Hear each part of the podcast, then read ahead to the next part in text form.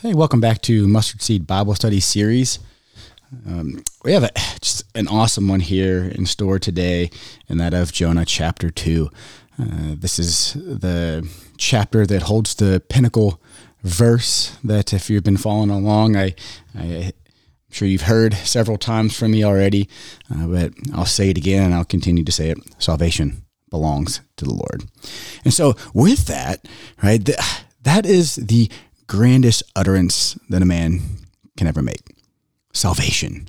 Right? Salvation. It's like that. Aha, eureka, salvation, as the, the, the Spirit reveals to a person uh, the great and glorious uh, news of Christ Jesus and and that salvation belongs to him salvation belongs to the Lord and I mean this I mean this is real uh, as Calvin actually I think it was Spurgeon may note uh, he said this is this is old fashioned Calvinistic doctrine right here.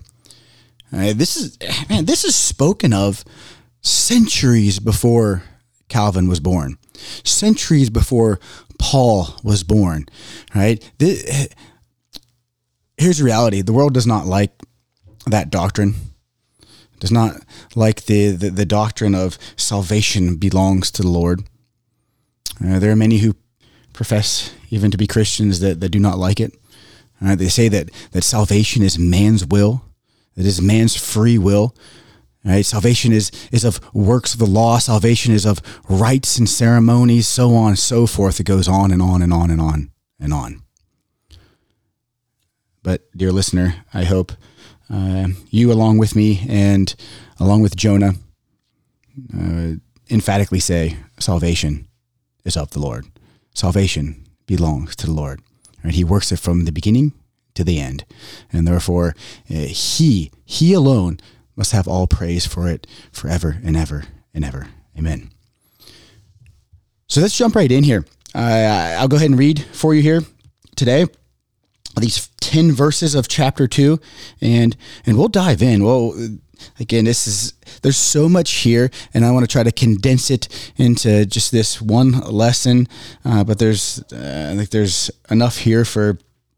Uh, for for many lifetimes, uh, for for actually for eternity, and I think uh, when we look at the Holy Scriptures and uh, as we uh, continue to study, and, and, perhaps when you go back and you study another pa- uh, the same passage you have studied before, and yet you know the Spirit continues to, to, to draw things out and bring to your mind and, the glories of Christ through a passage you've read or studied so many times.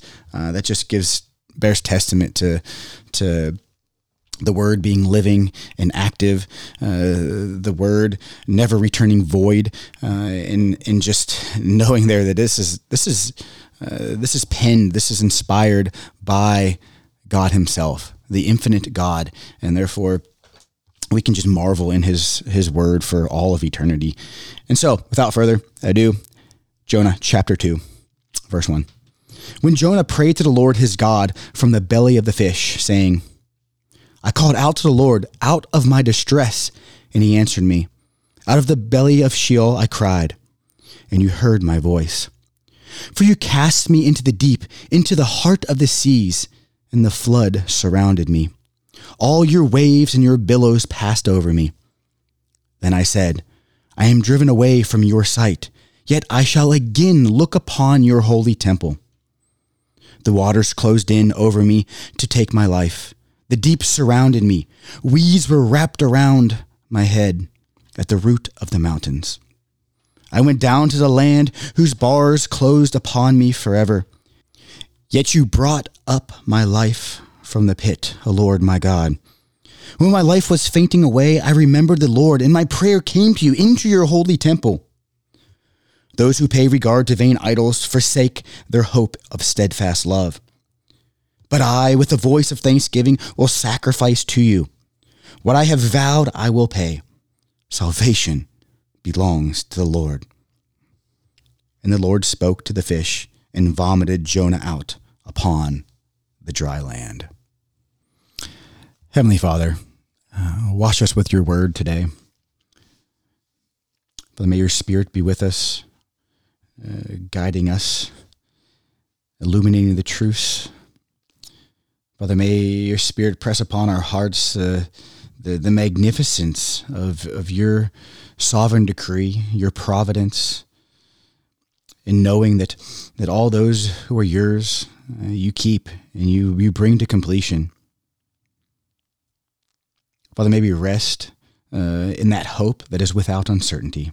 I pray this in Christ's name. Amen.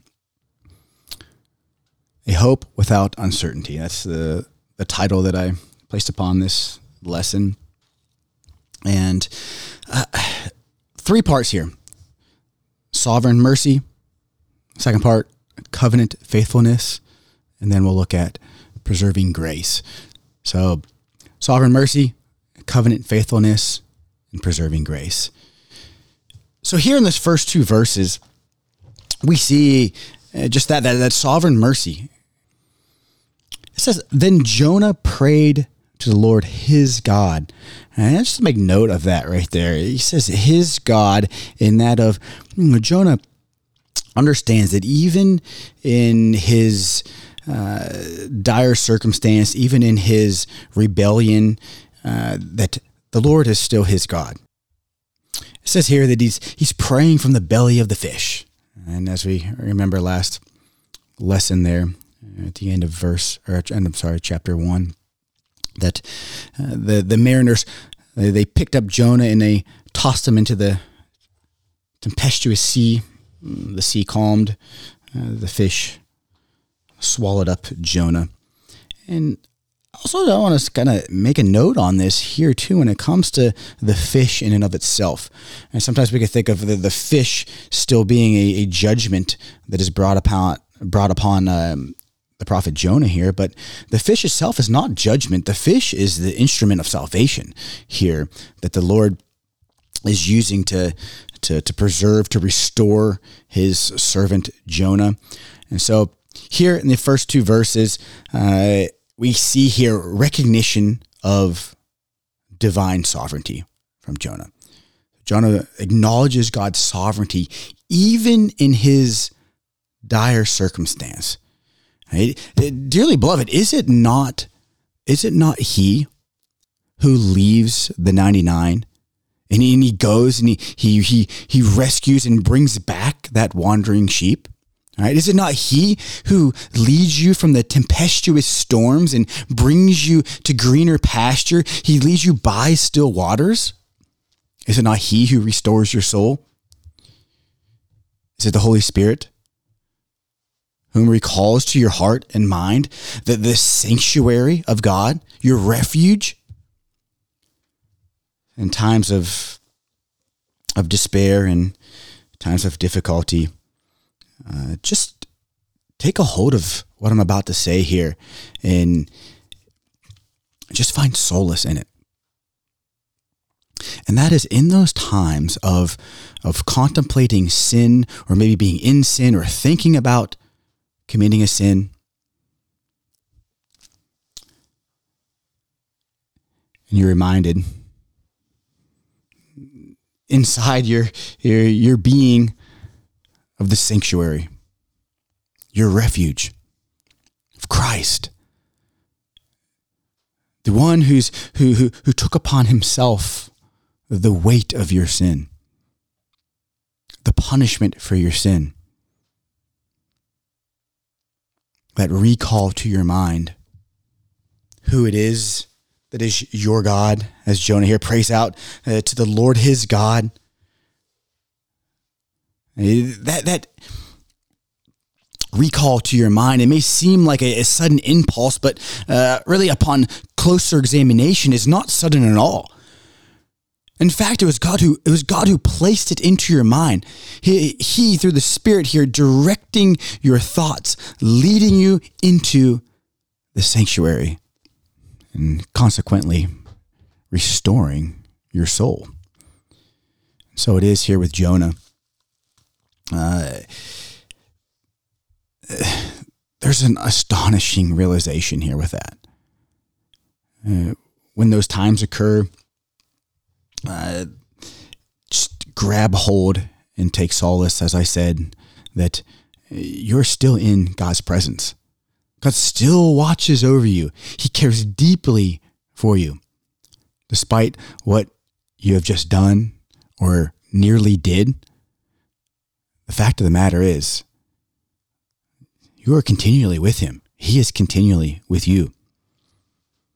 And so, despite Jonah's rebellion, right, God here, he takes the, the initiative to, to rescue him because he belongs to him. Jonah belongs to the Lord. And so, he's, he's going to rescue him. We see here verse 3 and 4. Uh, the surrender here to God's sovereignty. Jonah here surrenders himself to the sovereignty of God, uh, trusting in, in his mercy. Right, through repentance and prayer here, Jonah submits to God's will, recognizing his dependence on God's grace for deliverance.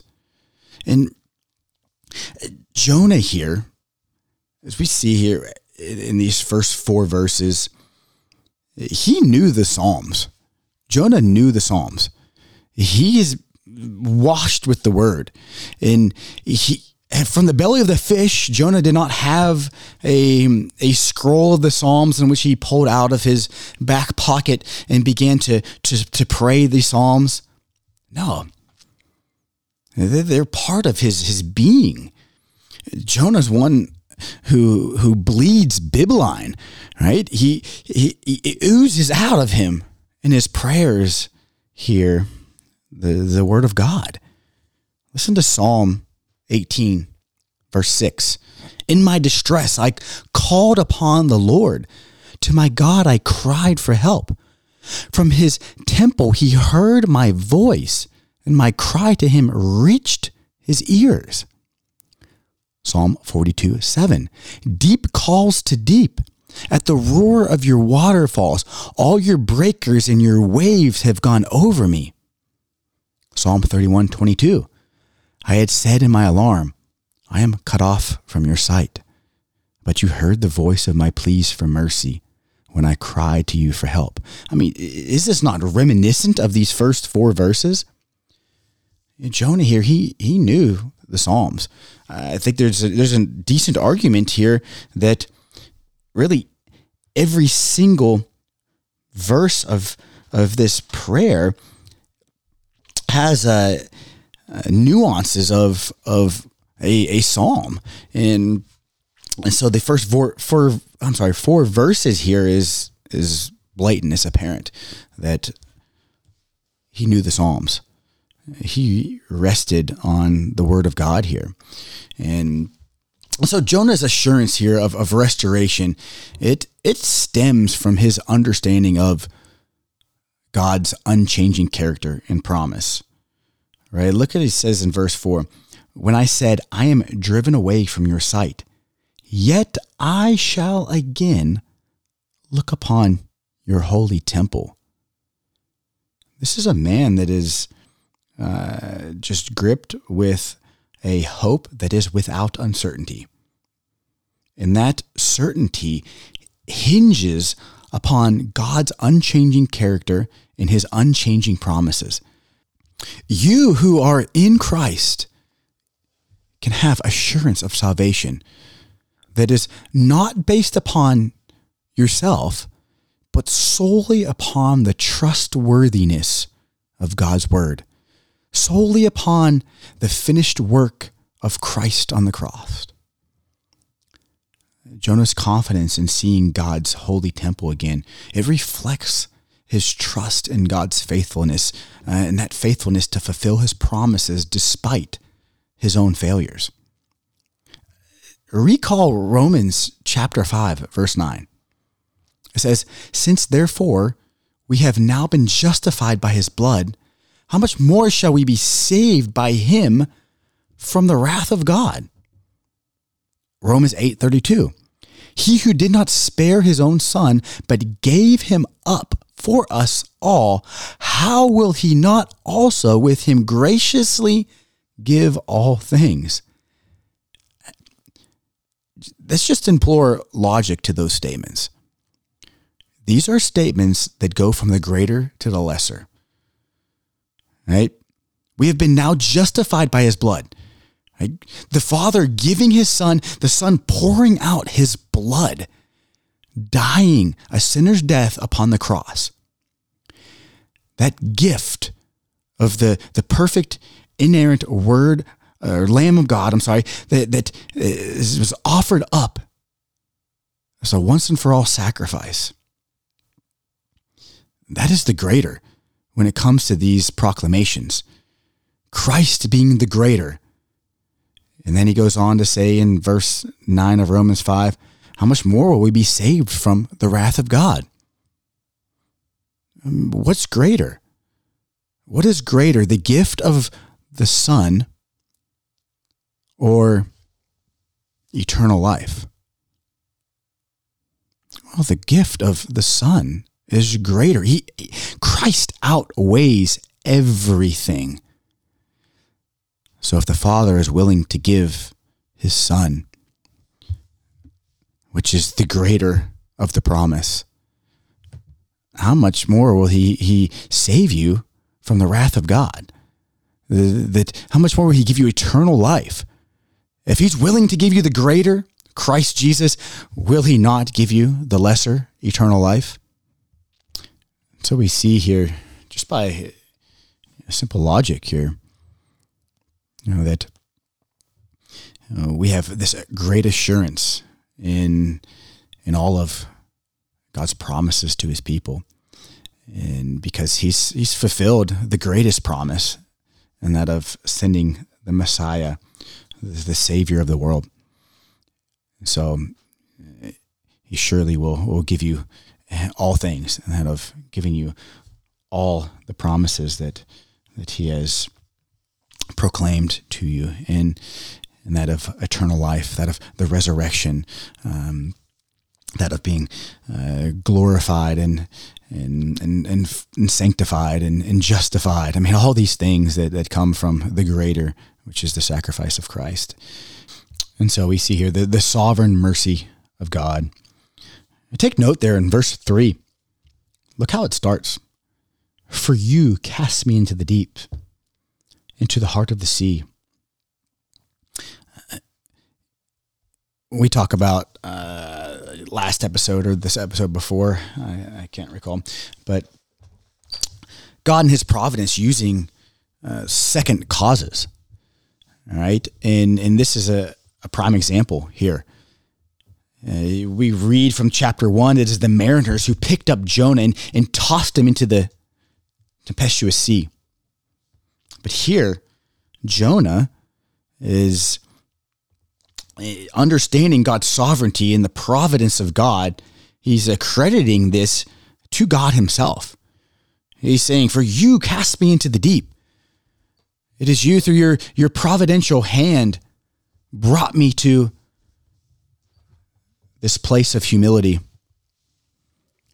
And as we see that there's this, this repentance of, of Jonah, this restoration of Jonah, and and Jonah accrediting all these situations, these secondary causes to the providence of God, and we see it there just so so clear and so plainly in verse three, as he says, "You cast me into the deep." And and so moving on here, uh, these next three verses here, five, six, and seven, uh, we have covenant faithfulness. Covenant faithfulness. The remembrance of, of God's covenant. Jonah recalls God's covenantal promises and faithfulness to his people. Despite Jonah's disobedience here, God continues and remains faithful, steadfast faithfulness to his covenant, extending grace and mercy. All right, that covenant of grace, that covenant of grace that was proclaimed in the garden back in Genesis 2, verse 17. That first uh, first time that we see that that that euangelion, uh, the good news, the proto evangelion, in and that of uh, the Lord Himself proclaiming that gospel to to Satan, proclaiming it to to the ears of Adam as well. And that of the offspring that'll come, that Satan will, will bruise his heel, but he will crush the head of the serpent. This proclamation of, of ultimate deliverance, this uh, the covenant of grace, that covenant of grace that that continues forth and extends uh, to to all people, every nation, tribe, and tongue that has come to the, fullest revelation of it through Christ Jesus. And so here, Jonah, uh, looking forward to the Messiah, clinging to the promise, clinging to the covenantal uh, faithfulness of God. As we look back uh, to Christ, Jonah is looking forward to the Messiah. And so, through God's steadfast love and faithfulness, Jonah finds assurance of deliverance from the depths of despair here. He says here, look here in verse 7 when my life was fainting away, he says, I remembered the Lord. And my prayer came to you into your holy temple. I mean, this is a Jonah expressing confidence in God's salvation. Again, that, that, that salvation that is, that is rooted and grounded in his covenant faithfulness. And through this here, Jonah finds uh, and, and, clings to the assurance that he has in not himself, but the steadfast love and faithfulness of God, even in this moment where it says his life was fainting away, just on the brink of death, so near to death. Right? He says in verse 6 I went down to the land whose bars closed upon me forever. I mean, this is just strong language of, of being imprisoned by death, so close, encaged, encapsulated by death. Jonah's reminded of the, the constant and continuous presence of God, the access to God's presence. And despite Jonah's physical confinement within the fish, his, his prayer reaches God's holy temple. This illustrates for us the accessibility of God's presence to those who call upon him in faith. You know, no matter how dire our circumstance may be, and no matter how astronomical it may seem, we can find assurance in the knowledge that God hears our prayers and is present with us, even, even in the depths of our despair. Our God continues to remain faithful. And so we see here in verse 8, Jonah says, Those uh, who pay regard to vain idols forsake their hope of steadfast love. This is a recognition here of true worship. So then, eh, can in the depths of his despair, Jonah comes to a place of surrender and submission before God.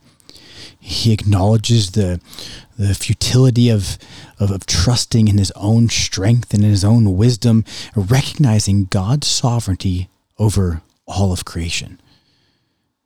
In humility here, Jonah submits to God's plan, submits to his purposes, committing himself to obedience and, and to worship. As he says here with uh, the voice of thanksgiving, he says, I will sacrifice to you what I have vowed I will pay. Salvation belongs to the Lord. His, his prayer here served as a powerful reminder that true perseverance is found in surrendering to God's will and trusting in his unfailing love and grace. Here, Jonah acknowledges uh, the, the futility of, of false gods and human pride. Uh, he's, he's saying here, resisting God is, is likened to idolatry. And and then goes on to, to, to proclaim that true worship is grounded in recognizing God's sovereignty. As he says there, uh, those who forsake the hope of steadfast love. That's God's sovereignty there. It's steadfast, it remains unshakable. And so, so what other response would there be other than to, to, to praise loud, a voice of thanksgiving and, and proclaiming, I will sacrifice to you. This is Jonah um, coming to, to a, re- a repentant heart here. Jonah, he vows to, to fulfill his vow to the Lord, uh, committing to obedience and service. And so when we look at that of, you know, what, what was this vow? What was this vow here that Jonah proclaimed uh, to the Lord and, and, and him kind of renewing this vow here and say, I, I will, I will pay it. Well, it doesn't say specifically what it is, uh, but I don't like to, to approach scripture with assumptions, but I think in this case, I think we can make a, a very good assumption on what that vow was because I think most, most of you listeners uh, can, can testify to what I'm about to say. And that is uh, one who comes to saving faith. This typically can, can come very in that exact moment or, or very shortly thereafter, and that of making this proclamation to God, and that of whatever you whatever you have me do, I, I am yours. I belong to you, God. Whatever you have me do, uh, I, I am ready. I am willing. Uh, send me, Lord. And so, uh, it may not sound exactly like that, but something to that to that degree is is very common, very typical to to come forth out of the mouth of uh, a born again believer. And so here with Jonah, did Jonah make that proclamation at some point in his life? Uh, probably so. And then we've seen here at the beginning of the book of Jonah, the Lord calling upon him, and that of to to go to to Nineveh and preach to that to that city, and him fleeing from that right? And, and him fleeing from the vow in which he he proclaimed, and that of being this willing vessel to the Lord. And so we see here this this repentance, this uh, experience of God's redemptive renewal, transforming here Jonah's heart, his actions. In this final verse here of Jonah's prayer, we find uh, a profound declaration of God's sovereignty and power, where he says, And the Lord spoke to the fish, and it vomited Jonah out upon the dry land. This miraculous deliverance, it serves as a testament to God's sovereignty over all creation and his ability to rescue his people from even the most dire circumstances. And we see, as we'll see more here in the next lesson, but this vomiting out of Jonah by this great fish, it wasn't like a, a cannon that shot him to the the uh, the walls of, of Nineveh and he was just instantly there. As we'll see next lesson, it was some 375 miles from the coast to Nineveh. This newly renewed heart of Jonah, ready to, to make that trek to Nineveh. And so, in conclusion, here, as we reflect on Jonah's prayer from, from the depths, we're reminded of the ultimate example of perseverance that is found in Christ Jesus. So, just as Jonah emerged from the belly of the, the great fish, so too did Christ emerge from the depths of the grave, victorious over sin and death. So it is in Christ we find the perfect embodiment of perseverance. The one who endured the cross, despising its shame, for the joy that was set before him. In light of Christ's sacrifice, uh, may we grasp hold of the assurance of knowing that our King has gone before us May we trust in God's sovereignty and grace to sustain us through the storms of life. And may we echo the words of the psalmist of Psalmist, Psalm 40, verse 1, where he says, I await patiently for the Lord. He inclined me and heard my cry. So, dear Christian, cling to the hope.